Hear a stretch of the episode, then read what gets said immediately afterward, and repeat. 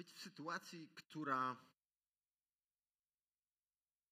która miałeś wrażenie, że cię przerasta. Po prostu samo myślenie o tym wywoływało ścisk. Ja kiedyś miałem taką sytuację, nie, nie jedną, ale jedną bardzo dobrze pamiętam, kiedy e, rozpocząłem kurs prawa jazdy. Mój e, nie trener, tylko ten pan, który mnie, instruktor, który mnie uczył, wywoływał we mnie taki stres, że e, sama myśl, że, że, że będę musiał iść jechać, paraliżowała mnie. Ja normalnie, początki jakieś, nie wiem, powiedziałbym, chyba depresji mnie łapały. Tak mnie to stresowało, to mnie przerastało. I rzeczywiście ten kurs wtedy zostawiłem. W pewnym momencie zrezygnowałem, stwierdziłem, to nie jest, to, to mnie przerasta. Wewnętrznie padłem. Bywają takie sytuacje, prawda, w życiu. Różne. Różne okoliczności, które nas przerastają. Co wtedy? Co wtedy? No, czasami rzeczywiście możemy coś zostawić, ale nie zawsze. Nie zawsze tak się da. Co takiego może doświadczyłeś lub co takiego podnosi cię? Co takiego cię motywuje? Dzisiaj idąc tutaj, przy dworcu zobaczyłem na wózku, na słoneczku, siedzącą panią na wózku takim inwalidzkim. Pani miała, wydaje mi się, że kaptur na głowie. I przechodząc, odwróciłem się i zerknąłem, bo w ten sposób była twarzą do mnie. Była bardzo, bardzo blada. Lat powiedziałbym z 80 może, może więcej, nie wiem. Bardzo taka szczupła, chudziutka wręcz. I tak zrobiło mi się jakoś tak żal, przykro, jakoś tak. Pojawiło się też we mnie pytanie, ciekawe, co tą panią motywuje do życia. Co by mnie motywowało do życia, gdybym ja był na jej miejscu? A może kiedyś będę, nie wiem. Co takiego mi dodawałoby sensu treści życia, by chcieć żyć? I po co? Co takiego? No dziś dotkniemy trochę tego tematu. Co takiego rzeczywiście, co takiego jest tym, co rzeczywiście jako wierzący mamy co w takich momentach życia jest w stanie nas podnieść. A jak jest dobrze, to też jest to czas, kiedy możemy w tym jakoś się wzmacniać. Jesteśmy e, e, po, po, po przerwie ponadmiesięcznej, wracamy do rozważania drugiego listu do Tymoteusza i przeczytamy dzisiaj fragment. Przeczytam dłuższy żeby mieć troszeczkę szerszy tego kontekst. Apostoł Paweł pisze tak do Tymoteusza: Wzoruj się na zdrowej nauce, którą usłyszałeś ode mnie, żyjąc w wierze i miłości, która jest w Chrystusie Jezusie. Tego, co ci dobrego powierzono, strzeż przez Ducha Świętego, który mieszka w nas. Wiesz o tym, że odwrócili się ode mnie wszyscy, którzy są w Azji, a wśród nich Fygelos i Hermogenes. Niech Pan okaże miłosierdzie domowi Onezyfora, bo mnie często pokrzepiał, a więzów moich się nie wstydził. Ale będąc w Rzymie, usilnie mnie szukał i znalazł. Niech mu Pan da, aby znalazł miłosierdzie u Pana w owym dniu. A jak wiele usług oddał mi w Efezie, Ty wiesz najlepiej. Ty więc, synu mój, wzmacniaj się w łasce, która jest w Chrystusie Jezusie, a co słyszałeś ode mnie wobec wielu świadków, to przekaż ludziom godnym zaufania, który, którzy będą zdolni i innych nauczać. Krótkie tylko przypomnienie dla tych, którzy już wiedzą, może się to przyda poukładać jeszcze raz, dla tych, którzy nie wiedzą o tym, może to pomoże. Apostoł Paweł ma około 70 lat, przebywa w tej chwili, oczywiście mówię w tej chwili to mając na myśli kontekst tego listu, w, w więzieniu w Rzymie, w bardzo takim już rygorystycznym więzieniu, gdzie oczekuje na wyrok. Jak długo chodził z Jezusem takim w świadomy sposób, wierząc, że On jest Mesjaszem? Około trzydziestu kilku lat. Około trzydziestu kilku lat chodzenia z tym Mesjaszem, którego na początku nie wierzył, którego prześladował, prześladując Kościół jego uczniów. Kiedy się nawrócił, stał się misjonarzem, apostołem. Teraz jest w więzieniu z tego tytułu, nie dlatego, że coś ukradł, że z urzędem e, skarbowym się źle rozliczył. nie dlatego. Dlatego, że przyznawał się do prawdy, do Chrystusa. I pisze list, to jest ostatni jego list, który jest znany nam. Ostatni list tuż przed śmiercią, list, który kiedy Tymoteusz został do rąk i czytał, Paweł już nie żył. Ten list czyta Tymoteusz, młody jego współpracownik, z którym znali się około 15 lat. Tam są takie różne te, te, te, wahania, bo to ciężko tak dokładnie odliczyć, ale powiedzmy około 15 lat się znają. Jako bardzo młody człowiek został, e, Paweł go powołuje, żeby z nim poszedł. Teraz Tymoteusz ma właśnie około 30 lat. Co robi w Efezie? Paweł go wysłał tam, żeby uporządkował, żeby zadbał o lokalny zbór, o wierzących. Aby pomógł w jego imieniu, z jego autorytetu zadbać o tych ludzi, jak mają żyć ze sobą.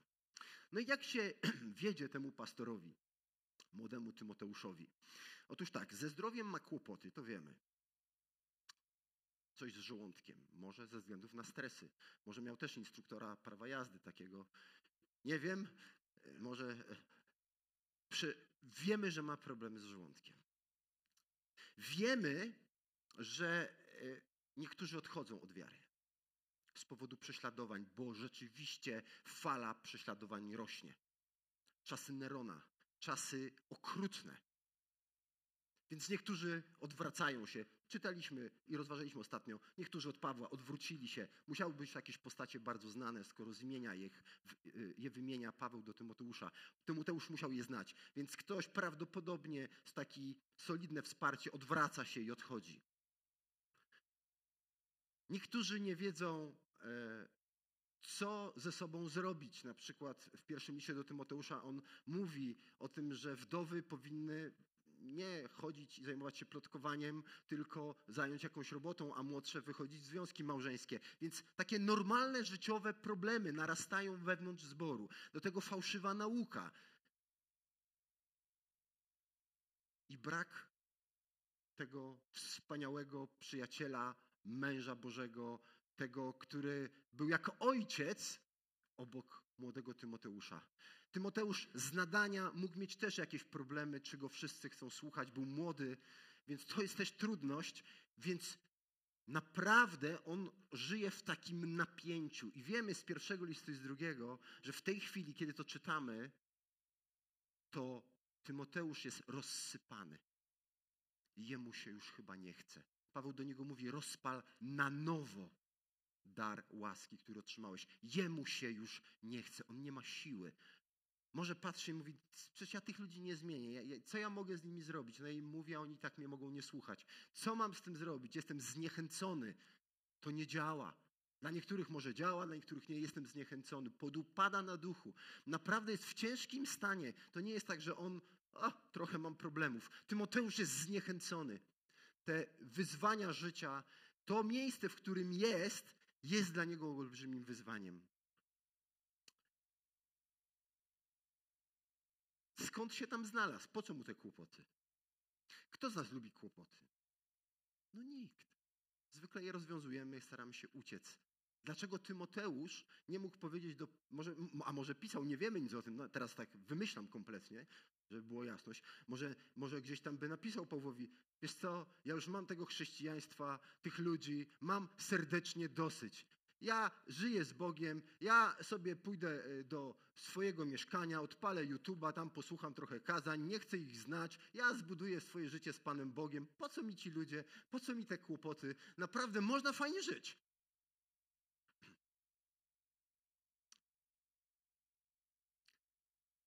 Tak jakby Tymoteusz mówił, wiesz co, Pawle, ja sobie zmienię okoliczności. Ja pozmieniam okoliczności, żeby mi było łatwiej. Przecież mogę się nie spotykać. Kto mi zabroni?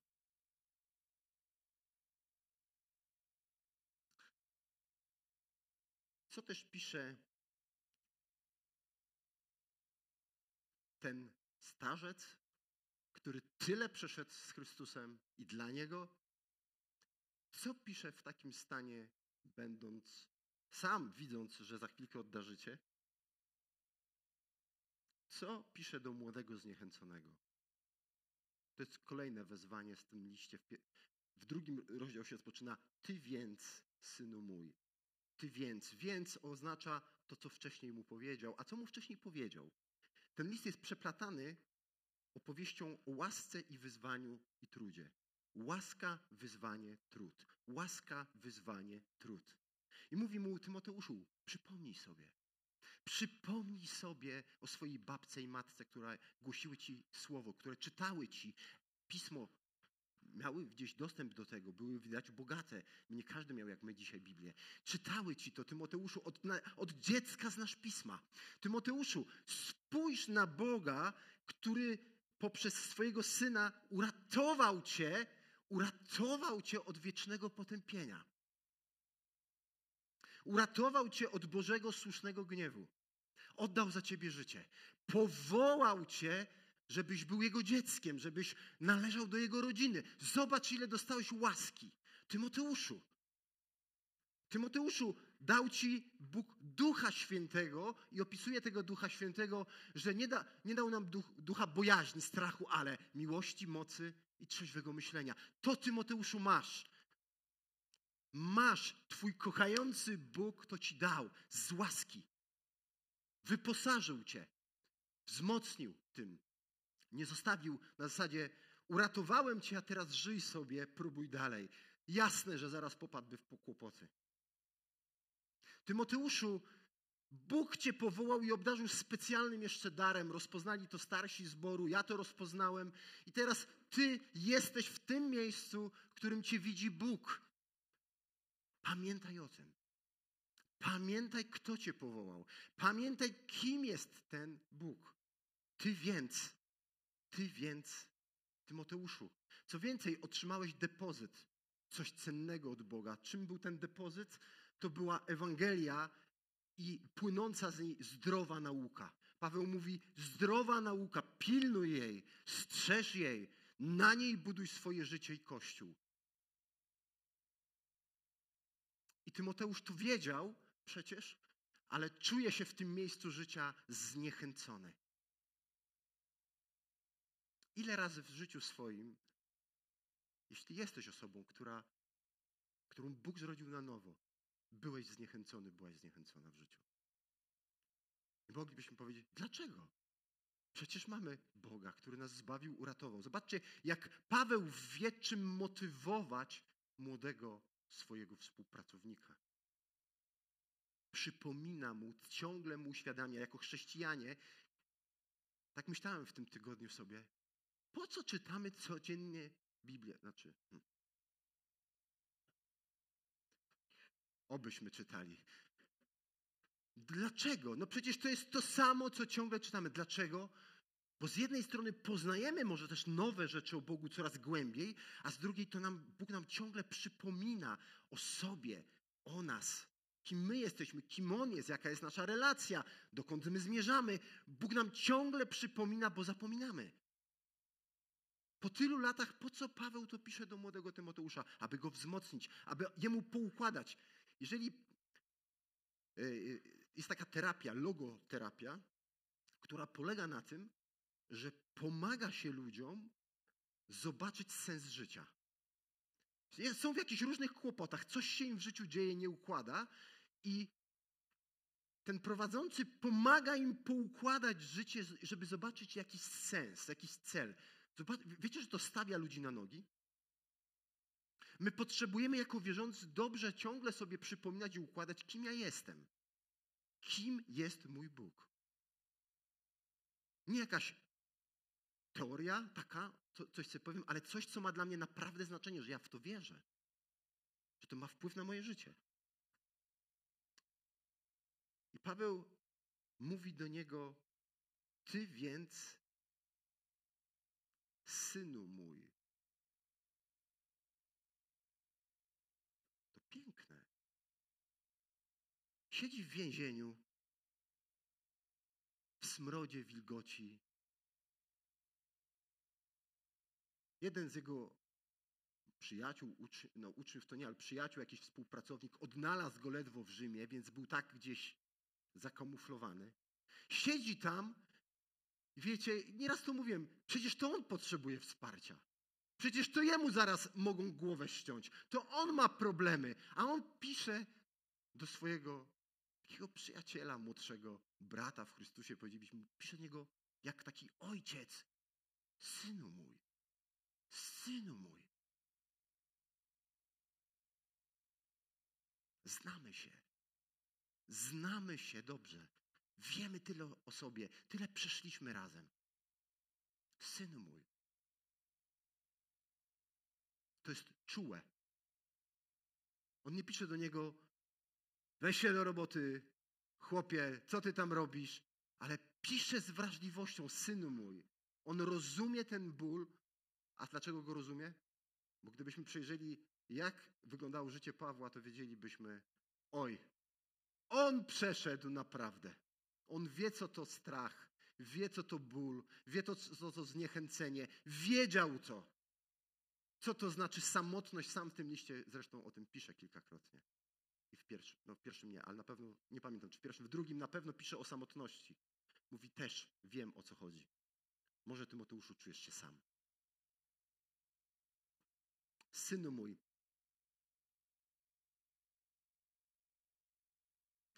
wzmacniaj się w łasce. I na tym się zatrzymamy. I to spróbujemy roz- zrozumieć. Synu mój, wzmacniaj się w łasce. Kto z Was kiedyś zatrzymał się nad tym sformułowaniem? Jest ktoś?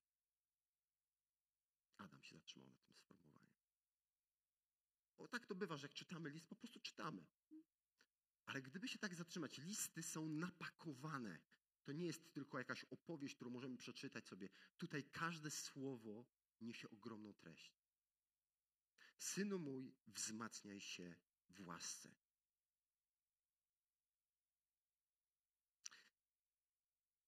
Gdybyś był trenerem, na przykład Mateusza,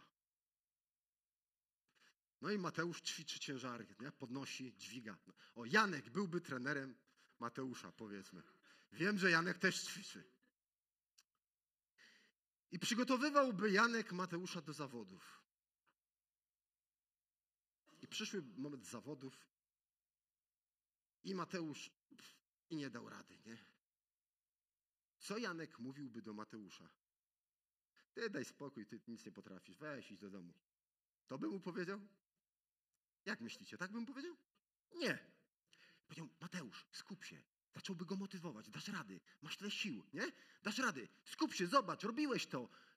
Jeszcze trochę, dasz rady. To by motywowało Mateusza. Co motywowałoby go? Słyszałby kogoś z zewnątrz, to nie tylko sam Mateusz o sobie myślałby, tylko słyszałby kogoś z zewnątrz, kto by mu mówił, wiesz co, dasz rady.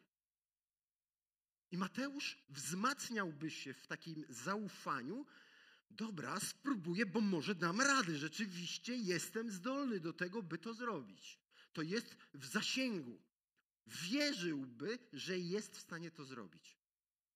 Czy w ten sposób Paweł motywuje Tymoteusza?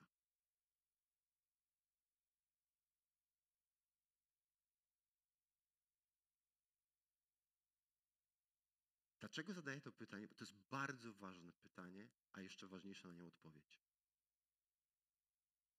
W jaki sposób apostoł Paweł, który przeżył tyle dla Chrystusa, biczowania, kamienowania, wyśmiania, ucieczki, ale i cuda, znaki, nawracania, zakładał kościoły. W jaki sposób ten człowiek u kresu swoich dni, on ma doświadczenie, on wie o czym mówi, on zna Chrystusa i Boga, w jaki sposób wzmacnia i motywuje tego młodego człowieka, który jest w pewnym kryzysie. Mówi mu: wzmacniaj się w czym? W talentach, jakie posiadasz. Jesteś świetnym oratorem, Tymoteuszu, dobrze ci pójdzie.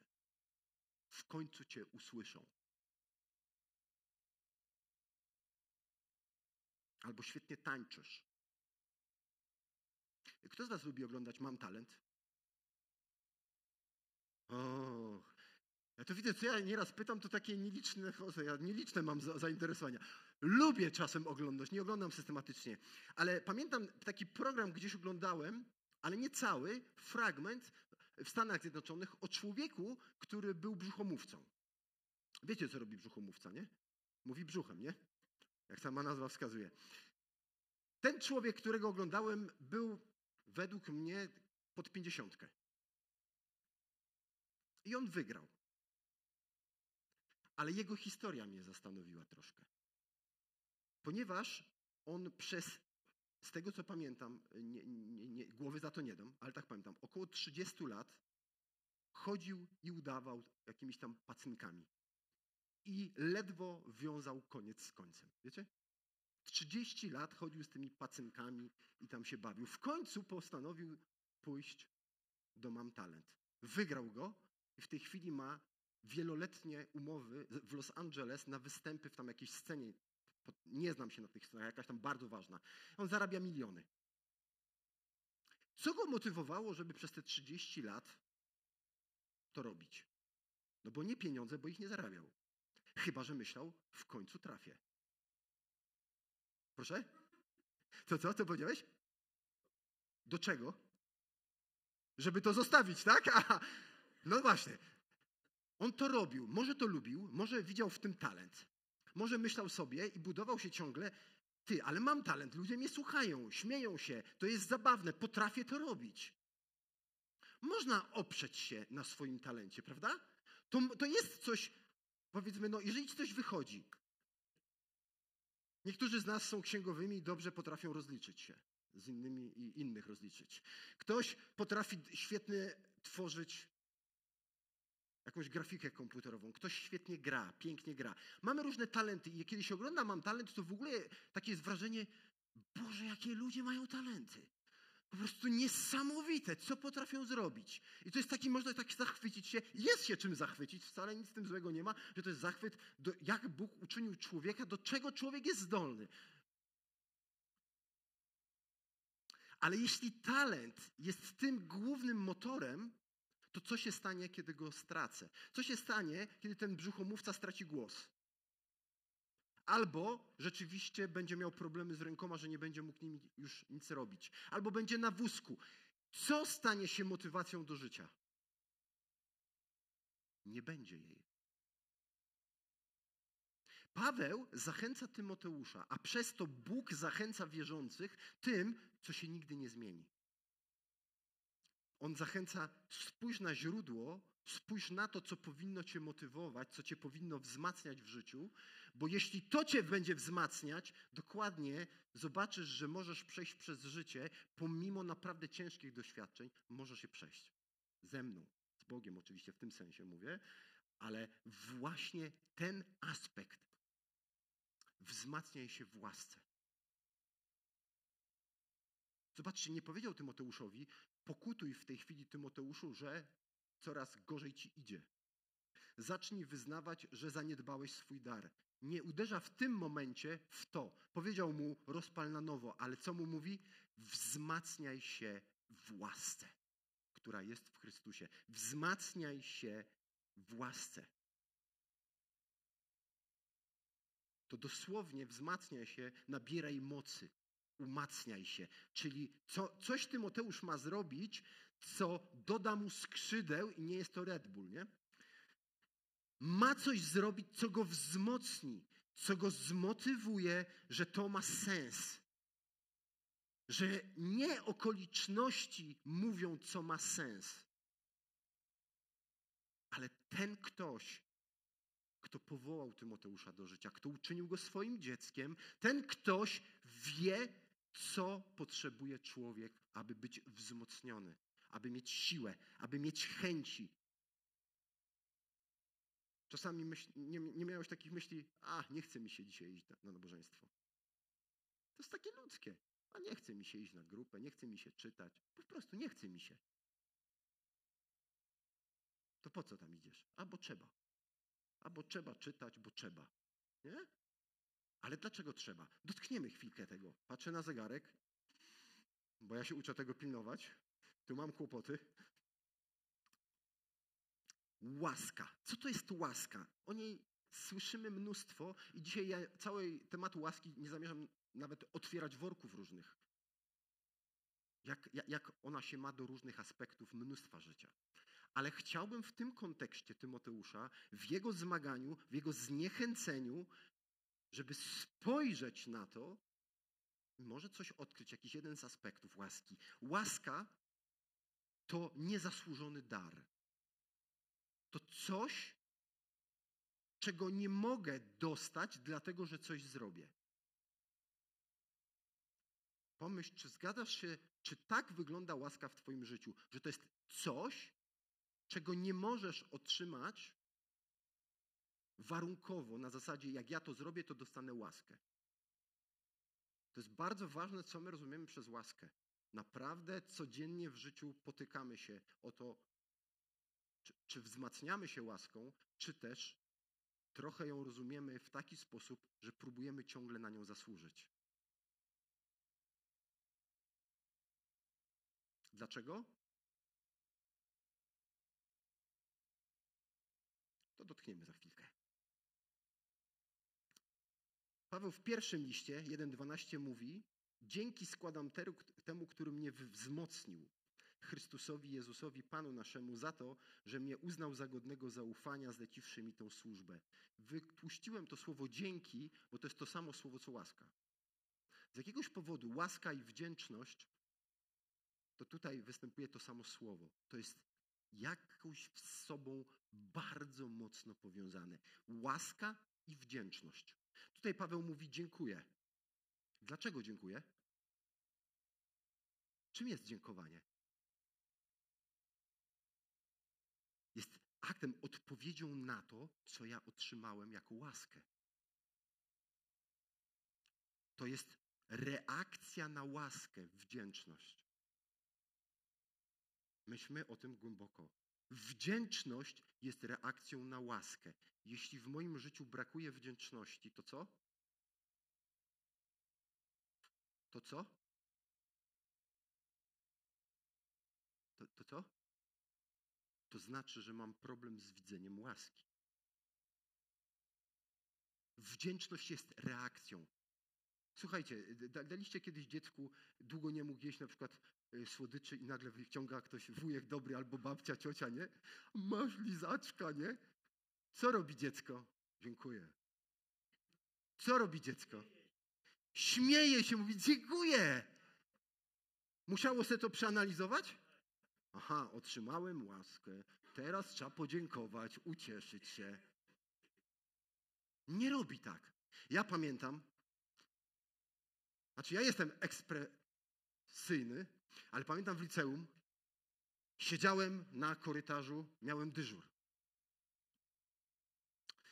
Więc wiedzia, wiedząc, że następnego dnia mam dyżur, no to kto się przygotowuje na lekcje jakieś? Ja mam dyżur, na lekcje nie chodzę. Siedziałem cudownie, bezpieczny, uśmiechnięty, zadowolony do momentu, w którym podeszła pani, która nie należała do najmilszych w tej szkole. Podeszła do mnie, mówi: Proszę na sprawdzian z matematyki. Ale ja mam dyżur. Nie szkodzi, proszę na sprawdzian. Jak myślicie, jak napisałem ten sprawdzian? Szybko, bardzo dobrze. Znaczy, długo siedziałem, ale niewiele pisałem. Wiedziałem. No wtedy nie było jedynek, dwójka, nie? Dwuja, dwuja, jak nic. Jaki wracałem z tej klasy? Nie, dzwonek zadzwonił. Taki, taki jak zbity pies mówimy, po prostu siedziałem tam.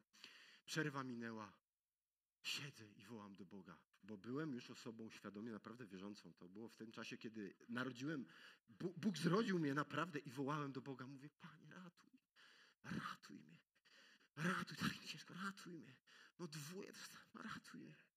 Słuchajcie, następna przerwa, przychodzi pani z matematyki, ona już zdążyła sprawdzić. Podchodzi do mnie, mówi, Zbysiu, dwoja.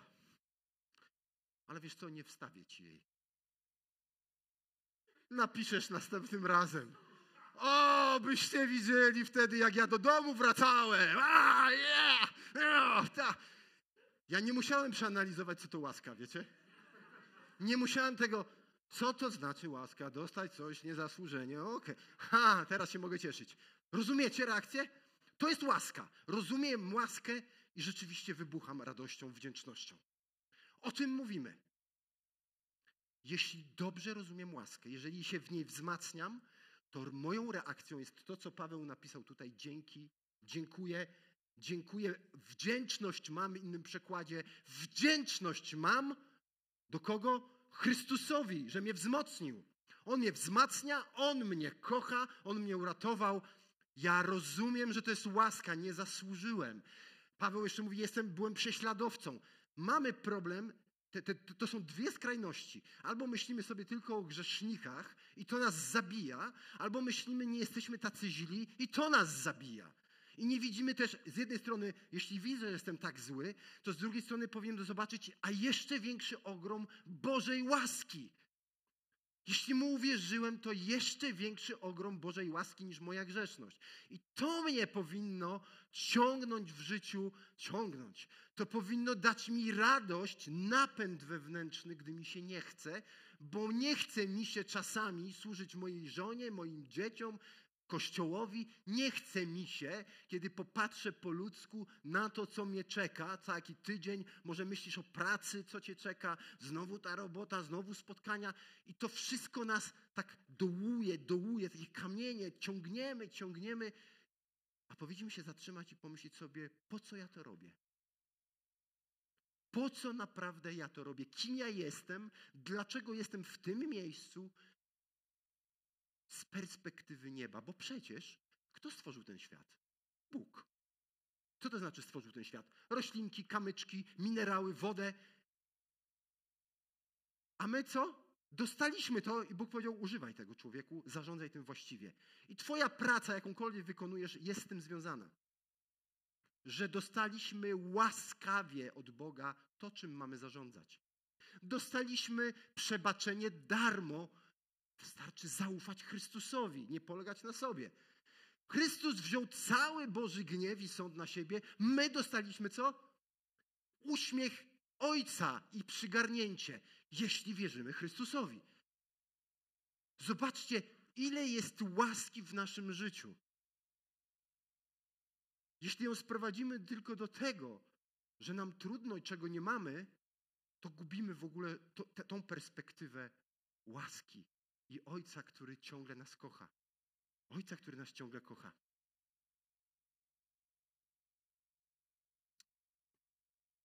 Łaska jest darem. Łaska jest darem. Jest ktoś, kto mi coś dał.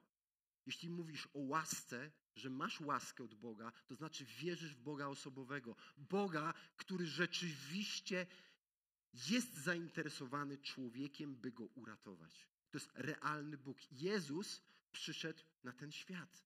To łaska ratuje. Łaska zapłaciła cenę. Łaska wzięła swoje konsekwencje nasze, naszych grzechów, Bożego Sądu. To łaska, że możemy być Bożym ludem. Paweł pisze do Tymoteusza. Tymoteuszu, jesteś Bożym ludem. Jesteś w tej grupie, którą Bóg powołał do siebie. I mamy opowiadać innym o tym, że też kto wie, kto tam uwierzy, to nie od nas zależy. Ale tam też mamy zwiastować, by Boży lud się pomnażał. Łaska jest darem. Łaska jest darem rodzącym ludzi pełnych wdzięczności i poświęcenia.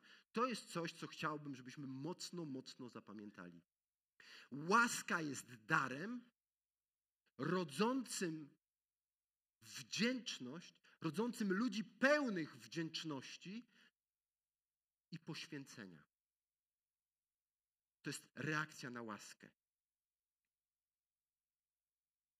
Skorzystam z książki, bo tak ładnie to napisane jest, że mógłbym to popsuć. Więc chciałbym e, z książki Kellera Bóg, czy są powody, by wierzyć? Chciałbym przeczytać kilka jego obserwacji.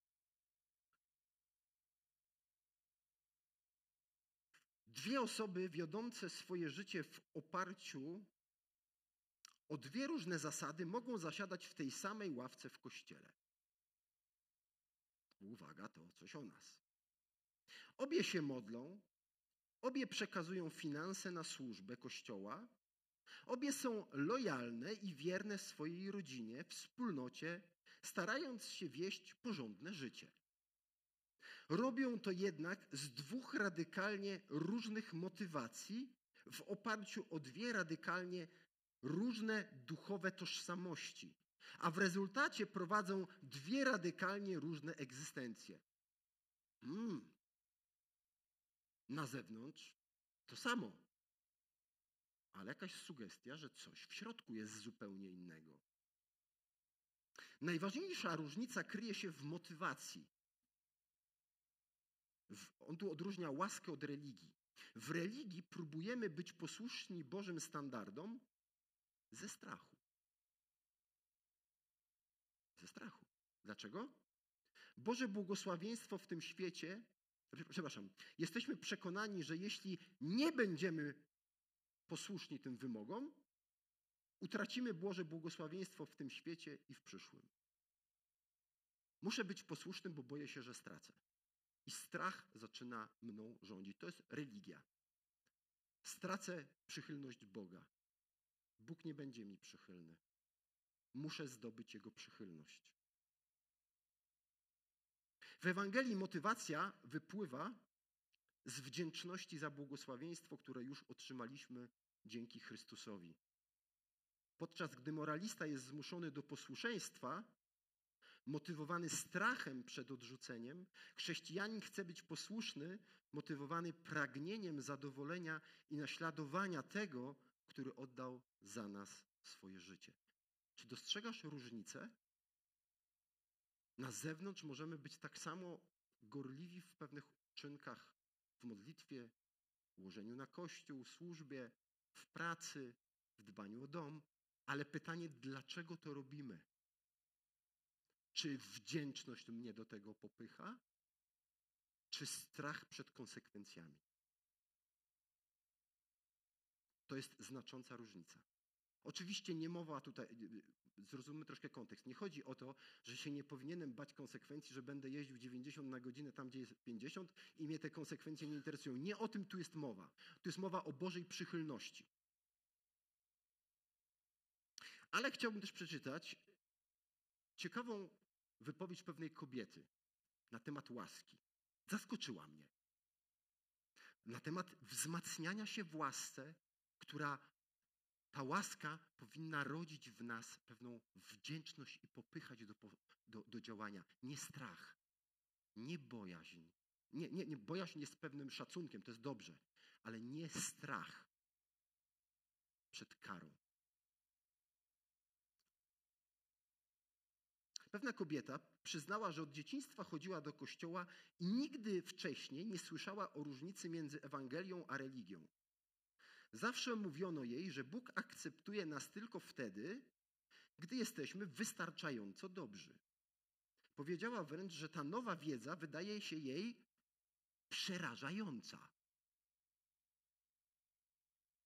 Gdy zapytałem, dlaczego tak myśli, odpowiedziała: Posłuchajcie, dlaczego ta nowa myśl o łasce wydała się tej kobiecie przerażająca. Myślę, że bardzo ciekawa, trafna odpowiedź. Gdybym mogła osiągnąć zbawienie dobrymi uczynkami, to byłby jakiś limit tego, czego Bóg mógłby ode mnie żądać. Albo przez co musiałabym przejść. Jakiś limit. byłabym swoistym podatnikiem i miałabym swoje prawa, wypełniałabym swoje obowiązki i zasługiwałabym na pewną określoną jakość życia. To jest życie według uczynków, według spełniania pewnych norm, aby uzyskać Bożą przychylność. I to jej nie przeraża. Dlaczego? Pomyśl o tym. Jeżeli wykonujesz jakąś pracę, co chcesz w zamian?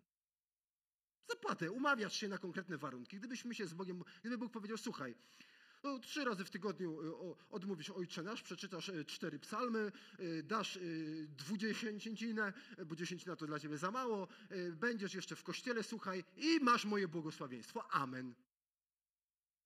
Twoje błogosławieństwo to znaczy, będzie ci się dobrze wiodło, będziesz zdrowy, silny, twoje dzieci będą posłuszne. Umawiasz się ze mną, tak? Okej. Okay. Wiesz, czego oczekiwać? Jakie są wymagania? Wiesz. Coś podobnego wydaje się, podobnego, było kiedy Bóg zawierał przymierze z Izraelitami i wiemy, że nikt nigdy nie był w stanie tego dochować. Ale dlaczego to przeraża tą, to nie przeraża tej kobiety, a przeraża ją łaska. Dlaczego? Ale jeśli jestem grzesznikiem zbawionym z łaski, to nie mam nic, czego Bóg nie mógłby ode mnie zażądać. Jeszcze raz przeczytam to zdanie. Ale jeśli jestem grzesznikiem, zbawionym z łaski, to nie ma nic, czego Bóg nie mógłby ode mnie zażądać. Ta kobieta od razu zrozumiała, że niewiarygodnie wspaniałe nauczanie o zbawieniu tylko z łaski ma również swoją cenę. Wiedziała, że jeśli jest grzesznikiem zbawionym z łaski, tym bardziej jest poddana suwerennemu panowaniu Boga. Zrozumiała, że jeśli Jezus naprawdę zrobił dla niej to wszystko, nie będzie już należeć do siebie. Czy rozumiemy pojęcie łaski? Teraz troszkę lepiej. Że jeżeli naprawdę w to wierzę, to moje życie nie należy do mnie.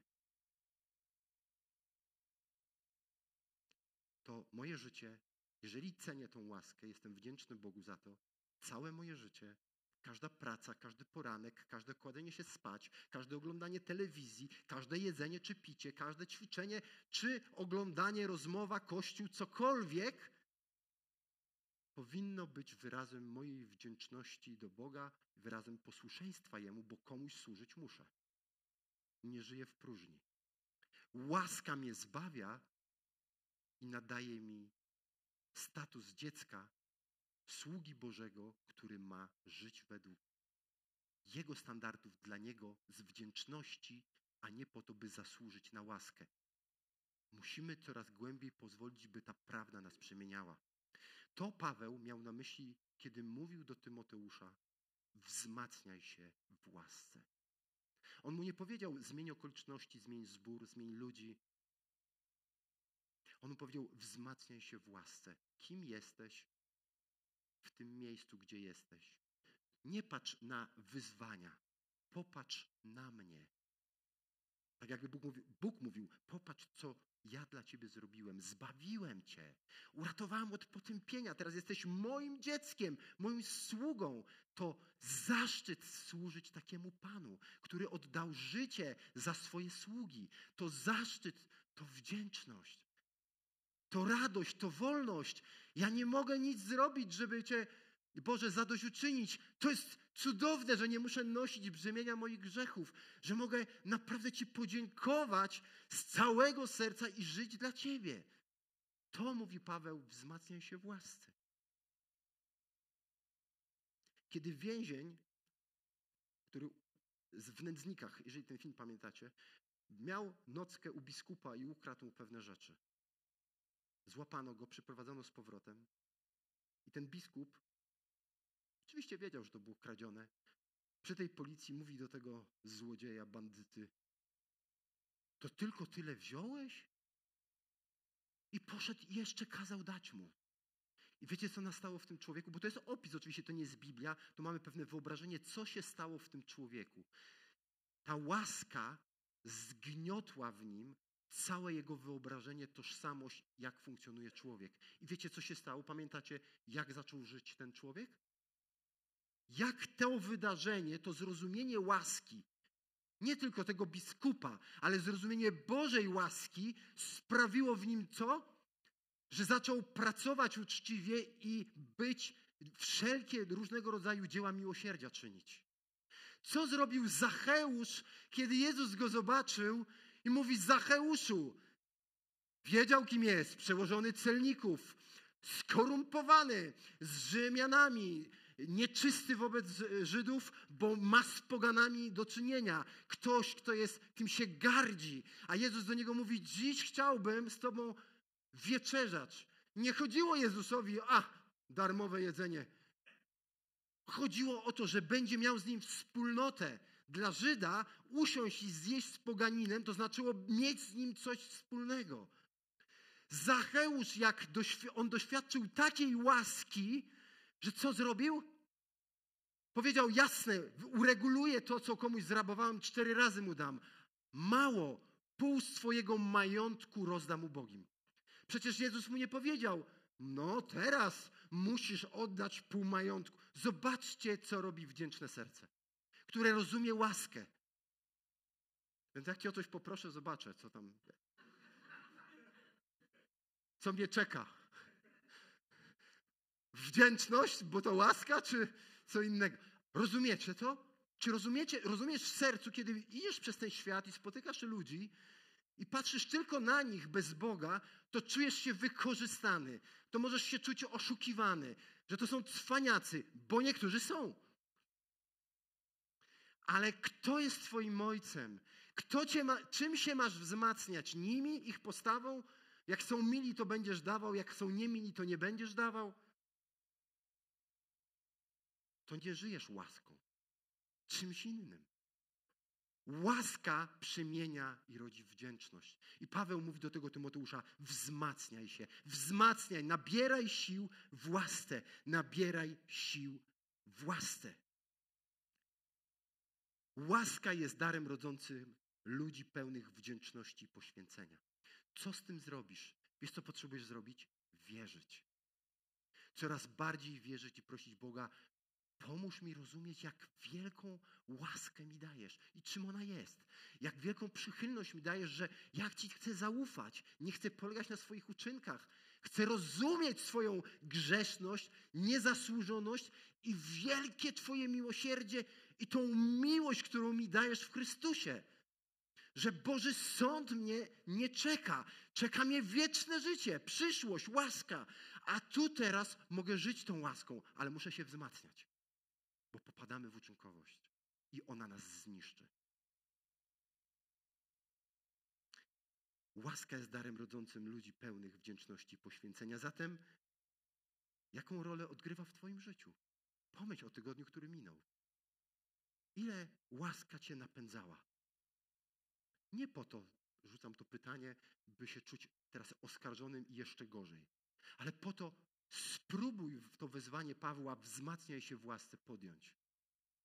Pomyśl o tym. W jaki sposób ona cię motywuje do działania? Kiedy dwoje ludzi jest zakochanych, ale jeszcze nie są w małżeństwie. Wiesz co, no muszę wyjść, tylko mama mówiła, żebym wyrzucił śmieci. Ja wyrzucę. Nie? Nie jest tak? Co byś, zja- co byś zjadła? Lecę na drugi koniec miasta. Wdzięczność, miłość, łaska. W ogóle ja, a potem, czy mógłbyś pójść do Co się stało z tą miłością? Patrzcie, łaska to jest relacja. To jest relacja. Popatrz na drugą osobę z perspektywy Bóg i Ty. I to niech płynie w stronę tych ludzi. Nie patrz, jakimi są, i w zależności od tego bądź Przyjmujesz postawę niewdzięczną, mi się nie chce, leniwą, jakkolwiek. Niech Boża łaska nas ożywi. W jaki sposób Cię motywuje? Jaki sposób w tym tygodniu może Cię motywować? Jak możesz się wzmacniać w niej? Zadaj sobie to pytanie, poszukaj tego. Tu nie chodzi o ćwiczenia, zrób tak i zrób tak. To Twoje życie, Twoja relacja z Twoim Bogiem. A jeśli tej łaski zbawczej nie doświadczyłeś jeszcze, to zawołaj. Wołaj do Boga, by wkroczył w Twoje życie. Wołaj, by przyznaj się, tak Boże, wiem, że jestem grzesznikiem, wiem, że nie zasługuję na łaskę, ale to jest właśnie, Ty jesteś miłosierny i wołam do Ciebie, byś mnie okazał i mnie zbawił. Tak, bo taki jesteś.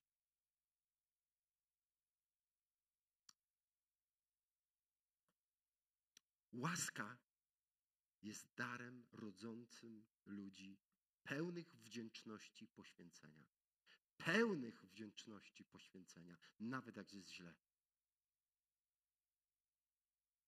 I o, ta łaska potrafi w nas to uczynić. Powstańmy, kochani, do modlitwy.